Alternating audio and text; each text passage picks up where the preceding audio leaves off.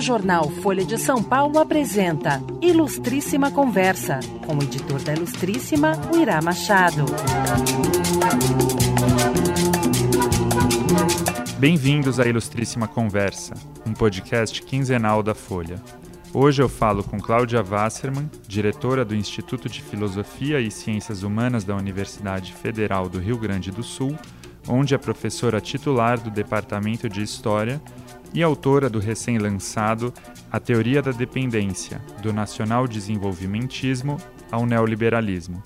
Nesse livro, ela conta a trajetória de quatro intelectuais que disputaram com Fernando Henrique Cardoso a paternidade da teoria da dependência perderam a batalha e terminaram, de certa forma, esquecidos. E eu acho que a gente tem que dar voz para os debates intelectuais. A gente tem que permitir que eles aflorem na nossa sociedade, que esses debates é que vão nos uh, apontar caminhos. Então, assim, não foi para resgatar a teoria da dependência, foi para resgatar o debate. Na nossa conversa, falamos sobre o ambiente acadêmico de 1950 e 1960, sobre a vida no exílio e sobre o que mudou no cenário intelectual do Brasil pós-redemocratização. Professora Cláudia, obrigado por ter vindo aqui à ilustríssima conversa. É, eu li o seu livro com bastante interesse, confesso que eu não conhecia os seus quatro protagonistas. Você conta a história do alemão André Gunder Frank, que tinha doutorado em economia pela Universidade de Chicago, dos brasileiros Teotônio dos Santos, graduado em sociologia, Rui Mauro Marini, formado em administração pública, e Vânia Bambirra, formada em ciência política. Os três fizeram mestrado em ciência política na UNB, onde Gunder Frank era professor. E aí eles formaram um grupo intelectual que ficou conhecido como Grupo de Brasília ou Esquerda Radical da Teoria da Dependência, entre outros apelidos. Primeira pergunta que eu é, queria fazer para você: como surgiu o interesse por esses quatro personagens em particular? Eu uh, me interessei por esses quatro personagens ainda na minha graduação. Eu fiz graduação em História e naquela época, final dos anos 70, início dos anos 80, esses intelectuais eram muito estudados, sobretudo quando a gente trabalhava com história da América Latina. E como eu me interessava muito por história da América Latina, eu acabei uh, tomando gosto por, pela leitura desses intelectuais. E os meus professores, naquela época, uh, no início dos anos 80, eles eram uh, predominantemente marxistas, quer dizer, os bons professores que nós tínhamos na faculdade, lá na Universidade Federal do Rio Grande do Sul, eram marxistas. Os outros eram professores uh, mais antigos, que davam aula assim de modo mais factual, né, e estavam mais preocupados com a empiria do que com teoria, e a URGS se caracterizava, a URGS é a, a, a, Universidade Federal do Rio Grande do Sul, é como a gente carinhosamente a chama, ela se, uh, se caracterizava muito por puxar para o lado das questões teóricas. Então, uh, eu tive uh, muita leitura desses autores naquela época, e eles foram caindo no esquecimento. Então, eu continuei dando aula de história, da, eu me formei lá, fiz mestrado, fiz doutorado no Rio de Janeiro e voltei para como professora.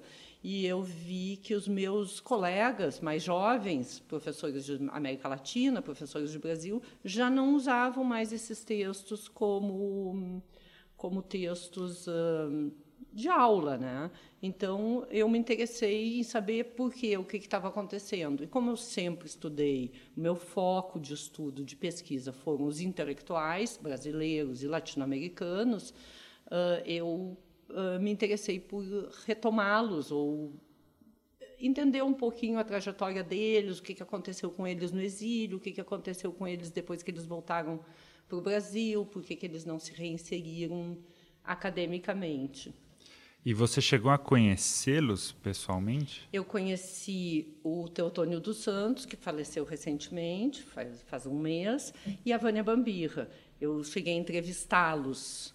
E foi muito difícil, essa, essas, essas entrevistas foram muito difíceis. Se tu reparar bem, eu usei muito pouco dessas entrevistas no livro, porque eles hum, eram pessoas que tinham hum, uma visão da própria trajetória muito diferente daquela que eu estava conseguindo perceber na documentação e nos estudos que eu estava fazendo. Diferente em que sentido? A, Vânia, por exemplo, ela, ela era uma pessoa, os, os dois, mas a Vânia, sobretudo, ela tinha muita muita mágoa de tudo que tinha acontecido com eles durante toda a trajetória, sobretudo quando eles voltaram para o Brasil. Uh, e, e, o Teotônio continuava tendo aquele, aquela postura muito radical a respeito de tudo e de todos, né?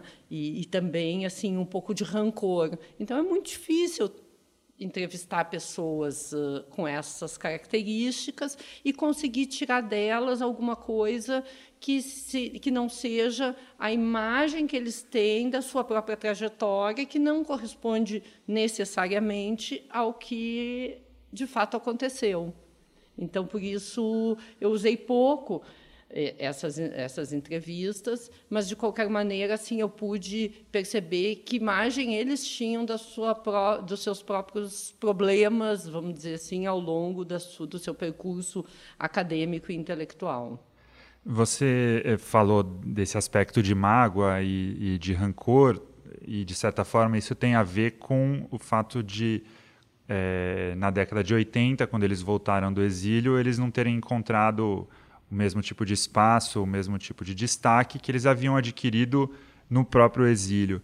Mas eh, tem um, um passo anterior que eu queria dar, que talvez seja o primeiro ponto de, de, de mágoa ou de rancor desse grupo, que é a disputa pela paternidade da teoria da dependência. Uhum. É, pelo seu livro, você aponta Gunder Frank como o primeiro intelectual a ter formulado a, a teoria da dependência e então o grupo de Brasília, de certa forma, teria é, essa paternidade, uma paternidade que depois veio a ser atribuída ao Fernando Henrique Cardoso. É, então, lembrando que, que nem todos os nossos ouvintes saberão o que é a teoria da dependência, eu queria que você começasse explicando uhum. o que é a teoria da dependência, para depois a gente falar um pouco sobre essa disputa. É, é importante pensar o que é a teoria da dependência naquela época, porque era um período em que não se pensava exatamente independência.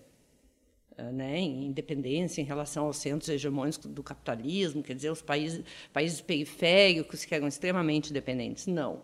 O foco de todas as preocupações naquela época, naquela época eu digo assim, final dos anos 60, ou eh, meados dos anos 60, todos os anos 60, vamos, vamos, vamos colocar assim, né?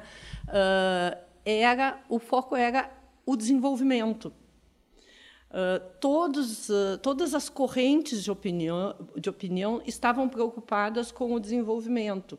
O pós-guerra deu esse esse arrancar, vamos dizer assim, de, o arrancar o, o start nessas teorias do desenvolvimento, porque no pós-guerra a Europa se reconstruía, os Estados Unidos se se afirmava como potência, o Japão vivia os anos gloriosos, então o pós-guerra deu o start dessas, dessas teorias. E no Brasil, na América Latina, todos os intelectuais se perguntavam como que nós vamos fazer para atingir esse patamar de desenvolvimento uh, semelhante a dos países uh, do primeiro mundo. Então, várias correntes de pensamento se perguntando como que nós podemos nos desenvolver, o que, que falta para o desenvolvimento, o que, que falta para atingir o patamar de desenvolvimento dos países do primeiro mundo. Uh, e as respostas eram muito divergentes. Então, tinham institutos de pesquisa, a CEPAL, o ISEB no Brasil. A CEPAL é a Comissão Econômica para a América Latina, um órgão da ONU, que era formado por economistas e que tinha sede no Chile e que foi criado em 1948 especialmente para pensar o desenvolvimento da América Latina. Fazia estatísticas seriais, fazia. Hum, enfim, eh, uma série de estudos para pensar o desenvolvimento. O ISEB, no Brasil, pensava também essa questão do desenvolvimento. Os principais nomes uh, da CEPAL uh, do Brasil, é, Celso, Celso Furtado. Furtado. e Raul Prebisch, na Argentina. E do ISEB? São, do ISEB é Hélio Jaguaribe, Nelson Werneck Sodré, e daí tem várias fases, Cândido Mendes, várias fases do ISEB que, onde se alternaram esses intelectuais, mas principalmente Hélio Jaguaribe, Cândido Mendes, Nelson Werneck Sodré. E Caio Prado Júnior também. Então, uh, esses, uh, é, esse era o foco. Em determinado momento, uh, come, se coloca, alguns intelectuais começam a colocar a dependência o conceito de dependência como central para entender o desenvolvimento dos, de, desses nossos países uh, não desenvolvidos, ou, para usar um termo da época, subdesenvolvidos. E a dependência começa a ser disputada a partir daí. Eu digo que o André Gunther Frank foi um dos primeiros a, a pensar nesse, nesse dilema, porque ele criou uma fórmula que dizia que o que ocorria era o desenvolvimento, o que ocorria nos países da periferia era o desenvolvimento do subdesenvolvimento e não propriamente o, o desenvolvimento em si. E que isso era resultado das relações de dependência que nossos países mantinham com os países centrais do capitalismo. E esses autores, ele, ele escreveu esse livro em 64, foi publicado no Brasil em 65.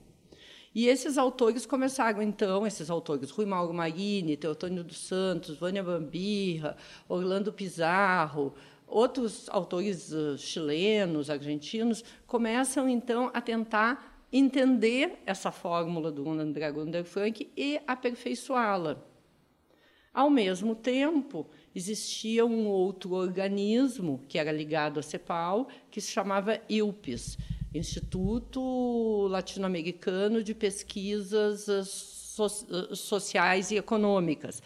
Abrigava mais os sociólogos do que os economistas. Os economistas estavam na CEPAL, os dois eram tinham sede no Chile. Abrigava os sociólogos e cientistas políticos. Fernando Henrique Cardoso e o Enzo Faleto faziam parte desse instituto.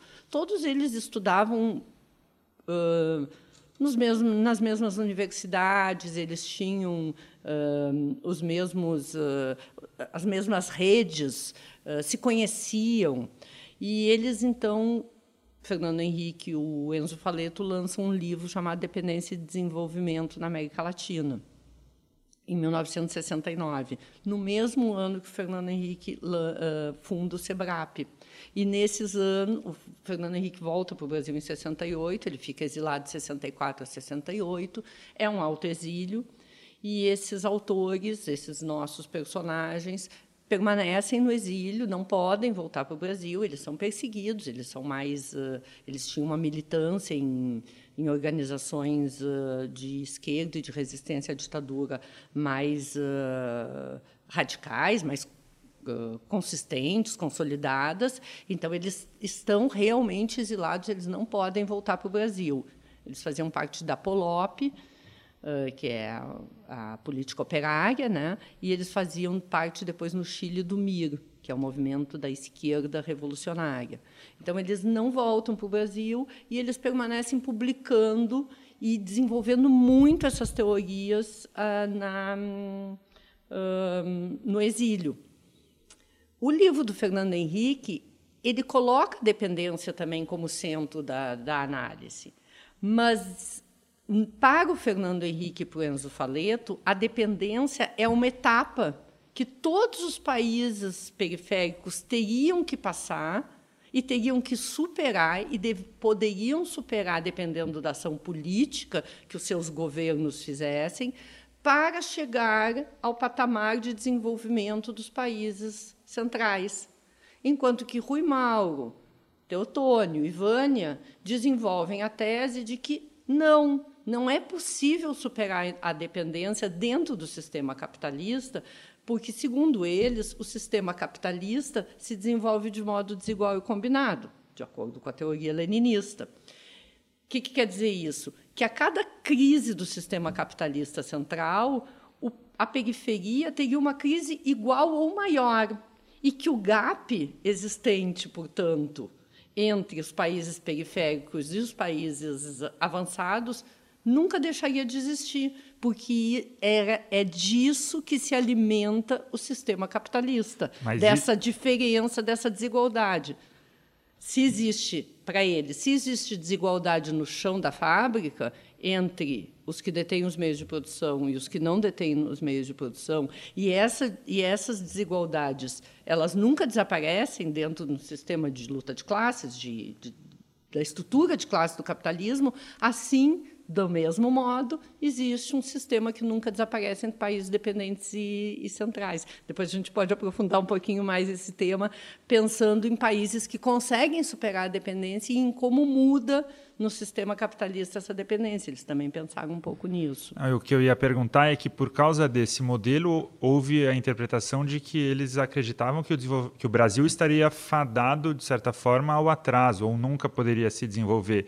E não é bem isso, né? Eles só acreditavam que precisava de uma ruptura mais radical para que o Brasil eh, pudesse, de fato, atingir um estágio de desenvolvimento eh, superior ao que existia naquela época. Exatamente. Eles criam, eles criam vários uh, conceitos bastante sofisticados para entender esse processo e para entender como alguns países da periferia conseguem se destacar dos outros porque, inclusive, a, o próprio imperialismo, segundo eles, né, aproveita eh, eh, para enviar as suas plantas mais plantas industriais eh, já mais atrasadas, mais ultrapassadas para esses países, para que eles desenvolvam dentro do, do sistema uma outra função que não é a função eh, propriamente dos países mais dependentes. Então, por isso, às vezes meus alunos me perguntam: "Ah, professora, e principalmente no período assim de, de grande auge da, uh, do crescimento que o Brasil teve nos últimos uh, anos, ali mais ou menos 2010, um pouquinho antes disso, né? O Brasil teve um, um certo crescimento econômico diferenciado, os meus alunos me perguntavam, ah, professor, mas nós, o Brasil está saindo desse rol de países mais atrasados. Eu dizia para eles, olha, vamos esperar a próxima crise econômica mundial, porque né, o Lula chamava de marolinha, mas uh, a gente viu que não é bem assim, que os países dependentes eles realmente no, em crises econômicas mundiais, eles acabam tendo um sofrimento, vamos dizer assim, uh, igual ou maior do que os países centrais. Mas é tudo dentro de um sistema que vai se modificando, que obviamente vai se modificando, né? Ele não fica parado, estanque, quer dizer, nós estamos fadados ao, ao desastre para sempre, para todo sempre.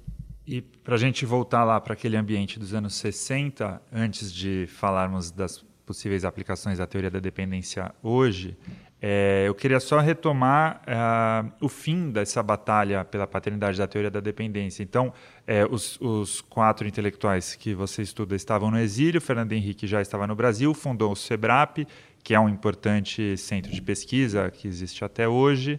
É, mas foi só, só isso? Quer dizer, os quatro intelectuais do, do Grupo de Brasília estavam no exterior, a produção deles não chegava ao Brasil, e o Fernando Henrique estava aqui com, com um destaque maior, era da USP, e por isso foi é, o caminho para ele foi mais fácil? É, não, as teses, foi bom tu falar da USP, porque as teses da, da sociologia da USP, elas começaram a ser hegemônicas. Elas passaram a ser hegemônicas no Brasil. E eram as, quais eram essas teses? É justamente da existência de um setor, de um polo moderno, muito moderno da economia brasileira, que realmente tinha, né, com a, uh, sobretudo depois do Juscelino Kubitschek, com a, com a vinda da indústria automobilística e, e a indústria pesada, fundada a partir dos governos uh, militares, que, que é o momento de, de, fundação da indústria pesada no Brasil. Então, um polo extremamente moderno, um polo extremamente arcaico, atrasado da, da agricultura brasileira, da, da, das próprias desigualdades sociais do Brasil. Então, eh, eh, se fundou naquela época até a imagem da Belíndia, né? que o Brasil tinha uma parte de Bélgica e uma parte de Índia. Então, é, a sociologia da USP ela tinha essa tese funcionalista de um polo extremamente moderno e um polo extremamente atrasado, e que, através do efeito demonstração, esse polo moderno ia trazer o Brasil atrasado para o seu lado e ia conseguir desenvolver o Brasil. Então, é uma tese, é uma tese extremamente palatável. Né? Não, uh, não, não é uma tese. Não é, não é dizer é certo ou errada mas é uma, é uma tese extremamente palatável, extremamente otimista, com base em estudos, demonstrações científicas, sociológicas, e que, então, se tornou hegemônica no Brasil nessa época. E.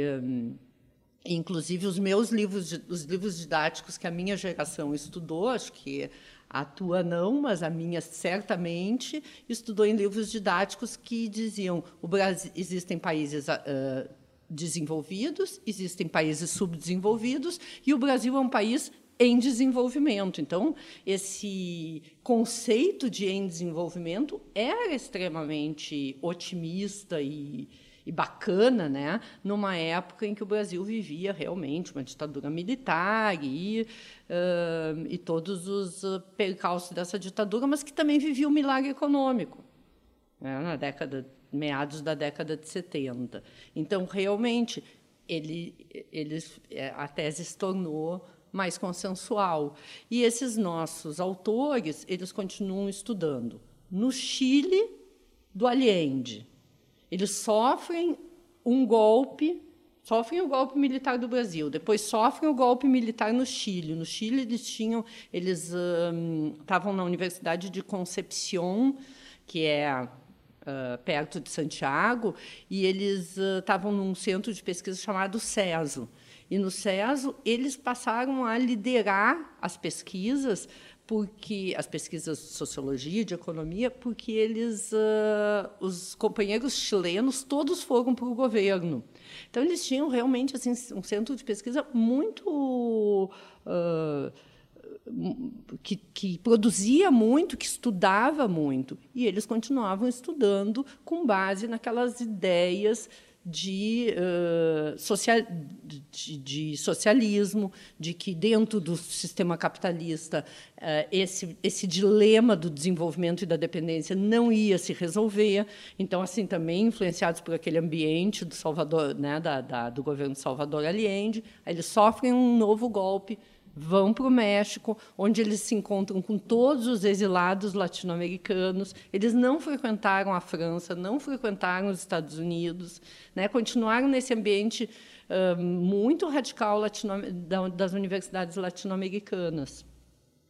É, eu, é, eu, quero falar sobre essa influência do exílio na, na, na pesquisa deles, mas antes eu queria insistir ainda um pouco é, nessa questão do esquecimento deles ou da disputa, é, a derrota deles na disputa pela paternidade da teoria da dependência, é, me chamou muito a atenção um determinado trecho do livro em que você ah, conta da, da, produção intelectual, acadêmica dos quatro. O caso do Teotônio dos Santos é o mais impressionante, porque você cita aqui 164 artigos em revistas científicas e o mais impressionante de tudo, 110 livros publicados aí em quase 50 anos em diversos idiomas.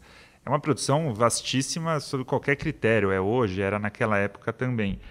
Um pouco antes desse momento do livro, ou na verdade um pouco depois, é, você mostra como alguns uh, pensadores brasileiros, ou alguns historiadores, ou pessoas que se debruçaram é, sobre o momento é, da produção de esquerda, produção é, econômica, deixam esses quatro é, intelectuais, de certa forma, numa posição quase de nota de rodapé.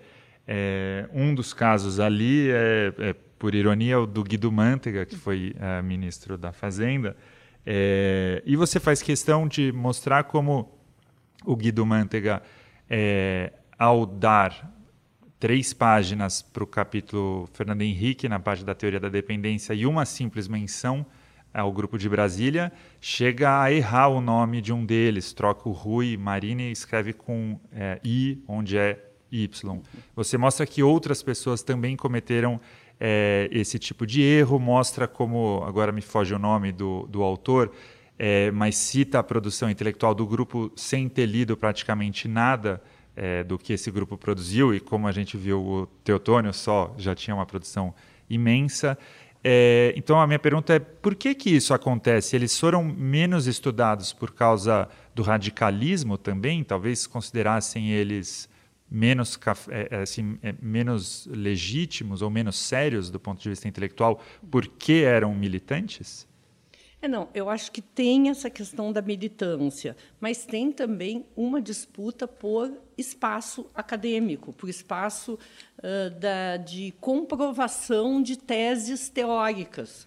Isso pode parecer, para um público mais amplo, uh, uh, um pouco abstrato, mas, na verdade, quando, um, quando a historiografia, ou a economia, ou a sociologia se divide em, em dois campos teóricos, um que entende uh, que a, as soluções para os porque tu vê bem esses esses autores todos que nasceram nos anos 30 eles estão tentando encontrar problemas para soluções uh, soluções para os problemas do país eles uh, não são autores, nem o Fernando Henrique, nem o Caio Prado Júnior, nem o Nelson Werneck Sodré, nem esses personagens que eu estudo. Eles não são autores uh, acadêmicos, professores universitários que estão lá nas suas torres de marfim uh, e que uh, olham a sociedade como se fosse algo estranho em que eles não podem tocar. Não, eles estão procurando problemas para uh, soluções para os problemas do país. Então, quando um grupo diz que, do ponto de vista das suas análises teóricas, dos seus estudos, não existe solução dentro do sistema capitalista. E o outro grupo diz que sim, existe solução para os problemas do Brasil, para os problemas da dependência, da economia brasileira, da falta de desenvolvimento dentro do sistema capitalista, o mundo se divide em dois. É, pode parecer estranho né, para quem está uh, de fora desse, desse, dessa disputa, mas ela, mas essa disputa teórica ela vai se refletir sim no que, que vai ficar consagrado como mais certo, como mais, uh, como eu disse antes, o mais palatável, o mais otimista, o que o que mais se adequa à ideia de conciliação de classes, que era o que defendia esse, esses outros uh, setores da, da, da própria sociedade brasileira. Então, eles defendiam um rompimento mais radical em momentos. claro, defendiam. Todos defendiam, na verdade, né, nos anos 60, talvez a gente possa entrar um pouco nisso, né, a diferença entre os anos 60 e os anos 80, para pensar que nos anos 60 nós tínhamos uma intelectualidade mais radicalizada, Uh, e nos anos 80 nós vamos ter uma, uma intelectualidade mais cautelosa. Você está ouvindo Ilustríssima Conversa.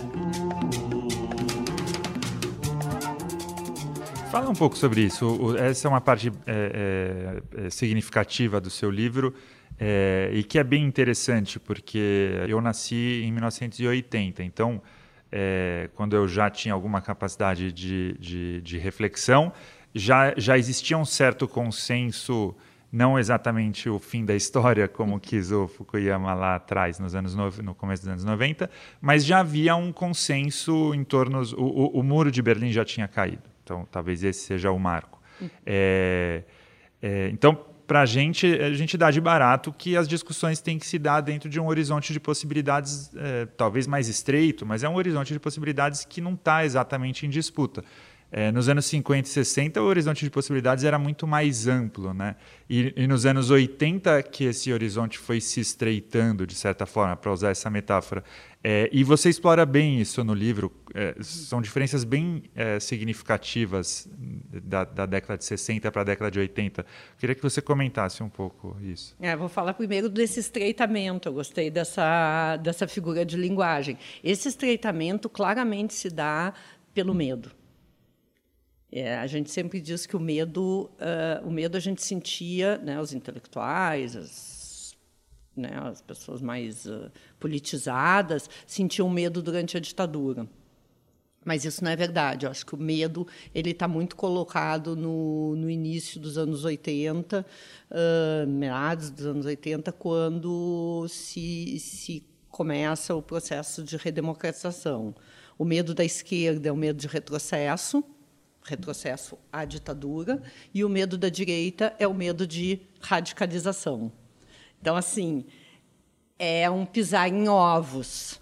É um momento, por isso esse estreitamento. Não é só um estreitamento, é uma aproximação. É uma aproximação das uh, perspectivas centro-esquerda, esquerda e até centro-direita. Então, se forma um, um, um blocão, né, para usar inclusive uma expressão que é muito usada em congresso, né, para pensar nos pactos, eh, se forma um bloco que é uh, pela pelo processo de redemocratização. Nos anos 60, nós tínhamos uma sociedade, uma sociedade mais polarizada, né? Não sei se hoje também nós estamos vivendo isso, mas talvez a gente possa fazer um pouco essa comparação. Nós tínhamos uma sociedade mais polarizada entre os que achavam que ah, para seguir em frente, para, para que o Brasil pudesse hum, ter uma um país país pudesse ser mais democrático, né? se pudesse avançar na democratização e até no desenvolvimento, uh, os que pensavam que era necessária a aliança entre as classes populares e as elites, e aqueles que pensavam que essa aliança estava fadada a um desastre. A um desastre que ia resultar na, na ditadura, ou que ia resultar na derrota das classes populares, que acabou sendo uh, verdadeiro. Né? Essa aliança, ela não foi, se ela foi feita em algum momento, ela logo foi uh, descartada pelas elites, uh, com medo né, de que a, a, o processo pudesse fugir do, seus, do seu controle. Então, nos anos 60, se discutia se a Revolução Brasileira. A, a discussão da Revolução nos anos 60 é, não era só uma coisa assim necessária, era urgente Todo mundo achava que a revolução estava ali na porta, que ela ia acontecer. É, é incrível ler qualquer. Assim, a gente lê até o jornal dos, dos anos 60 e se falava em revolução no jornal, não é a Revolução de 64, tá? que depois foi. Né, a, a, o conceito foi apropriado pelos militares, mas era a revolução social mesmo. Só que alguns estavam falando de uma revolução burguesa de uma revolução capitalista, no sentido de maior desenvolvimento do capitalismo, um desenvolvimento nacionalista, uh, e até de um nacionalismo autônomo, como eram Celso Furtado, Raul Prebisch, né, os cepalinos, Hélio Jaguaribe, e alguns falavam de uma revolução social, proletária, marxista, comunista. Uh, comunista né? Uh, mas é curioso, porque o PCB, na época, na, nos anos 60, ele pregava a Revolução Socialista, mas achava que primeiro o Brasil tinha que passar pela Revolução Burguesa. Então, esses nossos personagens, eles achavam o PCB reformista achavam que o PCB estava adiando o processo revolucionário. Quer dizer, era uma sociedade intelectualmente muito rica dos anos 60 no Brasil. Era uma o Simon Schwartz disse: "O Brasil nunca esteve tão inteligente". Eu uso isso muito nas minhas aulas, usei no livro, né, essa frase do, do Simon Schwartz que ele diz: o Brasil estava irreconhecivelmente inteligente. Quer dizer, nunca foi tão inteligente quanto nos anos 60, porque realmente assim os debates intelectuais eram muito um, eufóricos, eles saíam para para a sociedade brasileira. O Nelson Werneck Sodré e o Caio Prado Júnior disputavam. Essa disputa ficou é, um pouco apagada no meu livro, mas ela é uma disputa importante porque ela também retrata um pouco isso que aconteceu depois. O Nelson Werneck Sodré, que era comunista, Caio Prado Júnior comunista, os dois do PCB.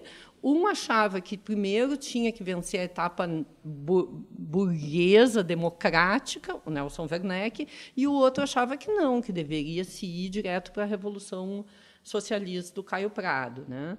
E isso depois também vai se refletir na disputa entre Fernando Henrique, Enzo Faleto um, e outros. Uh, uh, autores, né?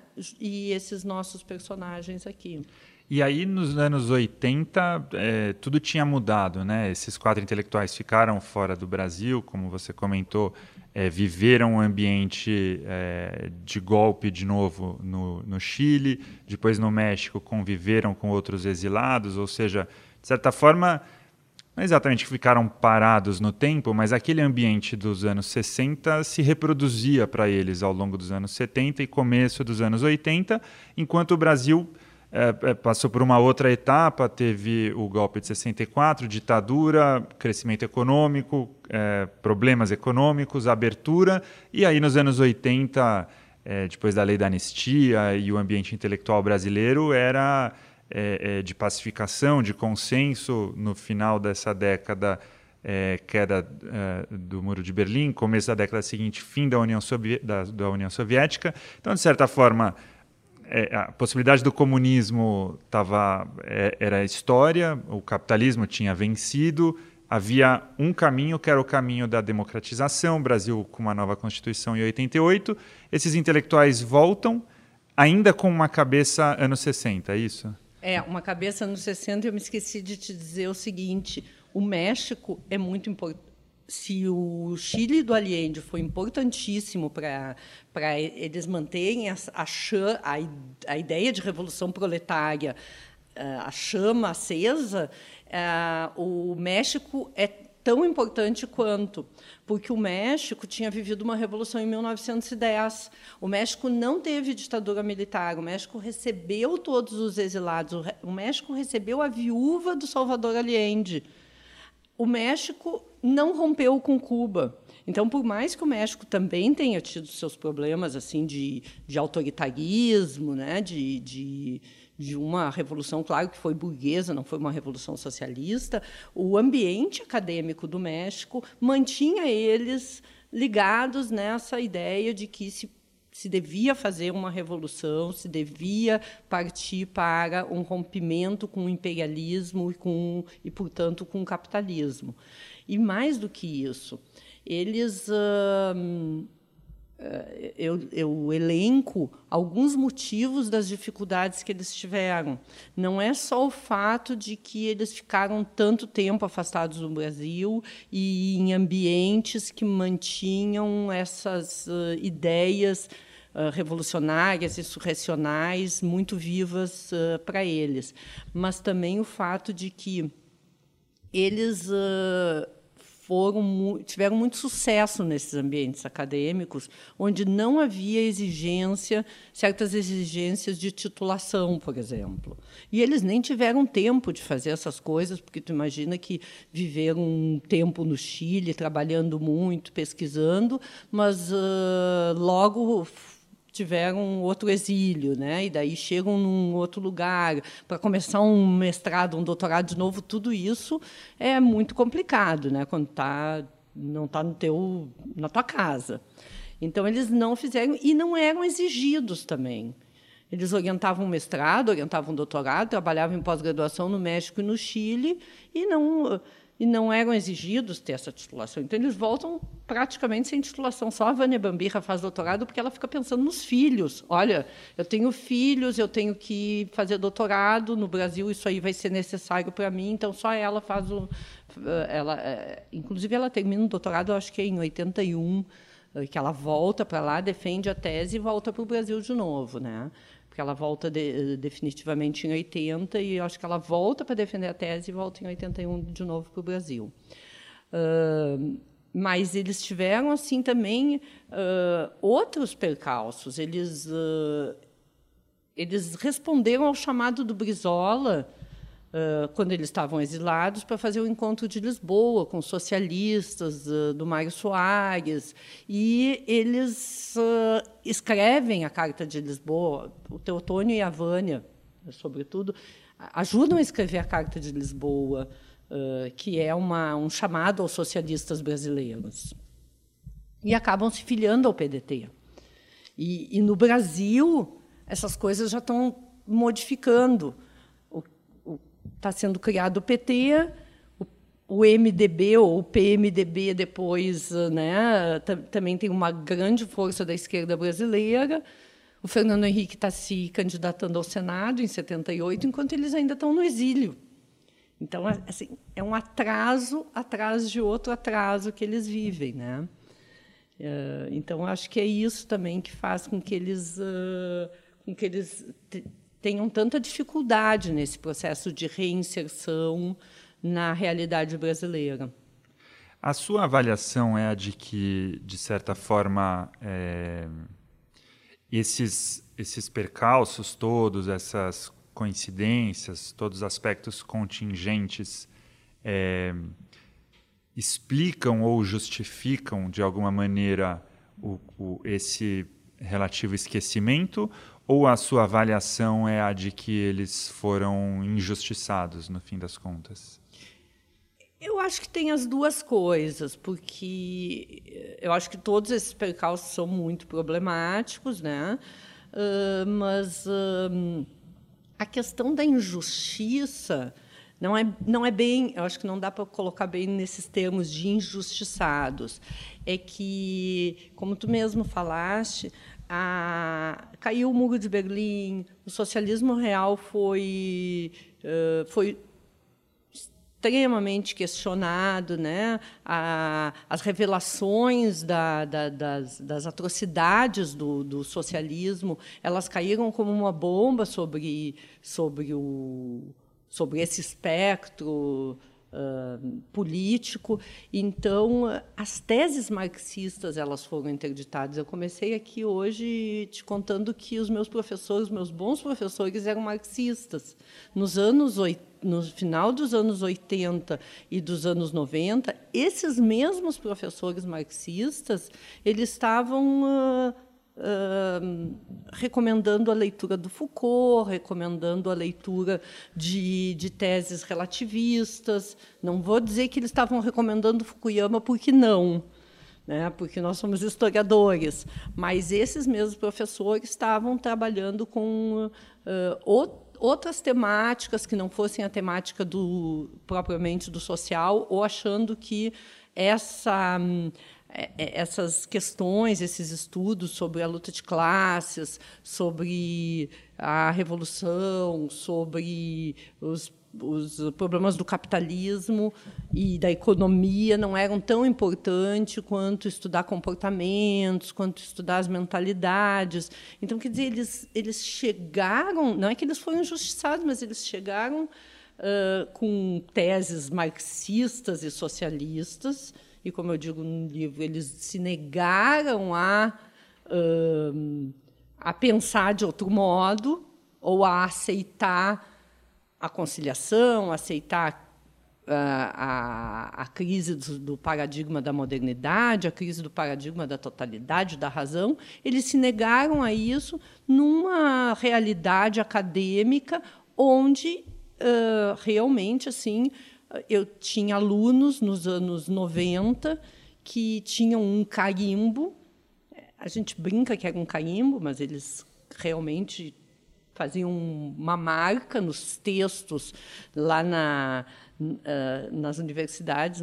A gente tem né, um lugar onde se tira xerox, é, fotocópias, e hum, acho que paulista fala xerox. Xerox. É. é, e daí eles, uh, esses alunos colocavam um, carimbo diz, dizendo texto marxista. Tipo, aquele texto não era para ler. Então a gente teve uma interdição ao marxismo nos anos 90 no Brasil.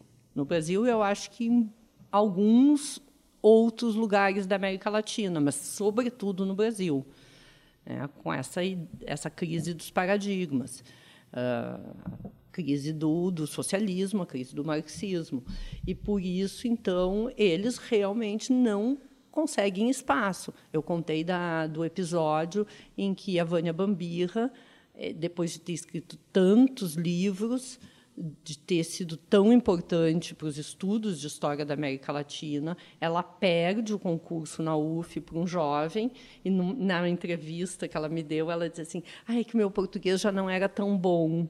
Eu acho que o meu português já não era tão bom".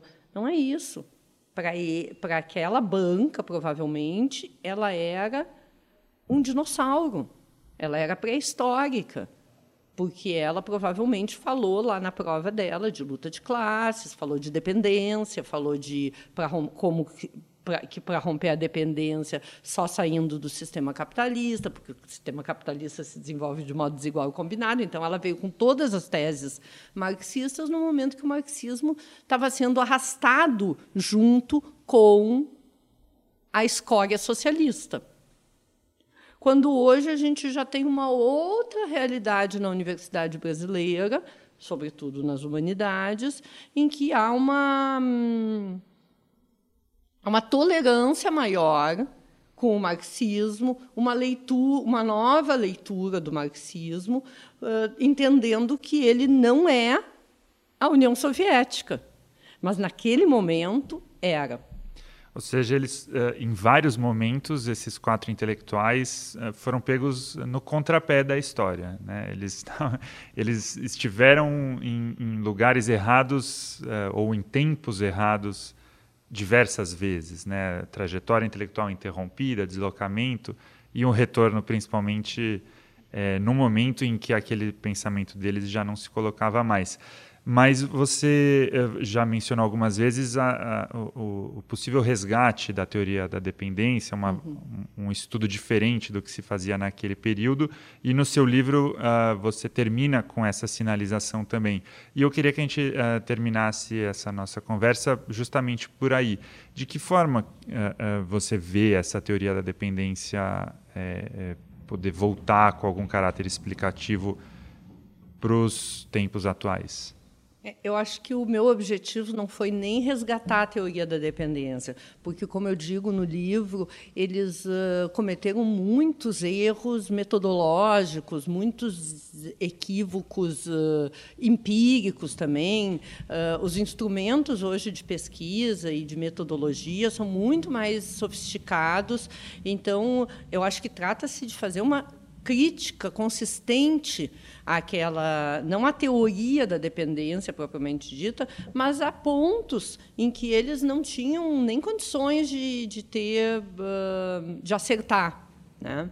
Mas eu, o que eu quis resgatar não foi a teoria da dependência propriamente dita, mas a existência de debates dentro da sociedade brasileira e latino-americana que persistem que são debates que ainda hoje nós podemos fazer, que são debates sobre a aliança de classes, que são debates sobre a, a nossa estrutura, a estrutura social dos países eh, latino-americanos, a questão da desigualdade, a questão da, da, da própria democracia, que uh, que foram feitos naquela época, onde eles disputaram a um lado da, da, desse debate e foram uh, vencidos, esquecidos, omitidos. Então, mostrar também que sempre, a cada tempo, nós teríamos uh, disputas teóricas que não são vazias, que não são uh, simplesmente retórica.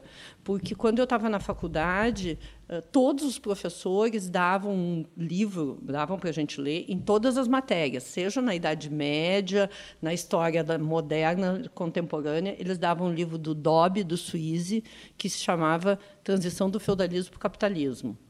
para que a gente pudesse entender a transição do feudalismo para o capitalismo.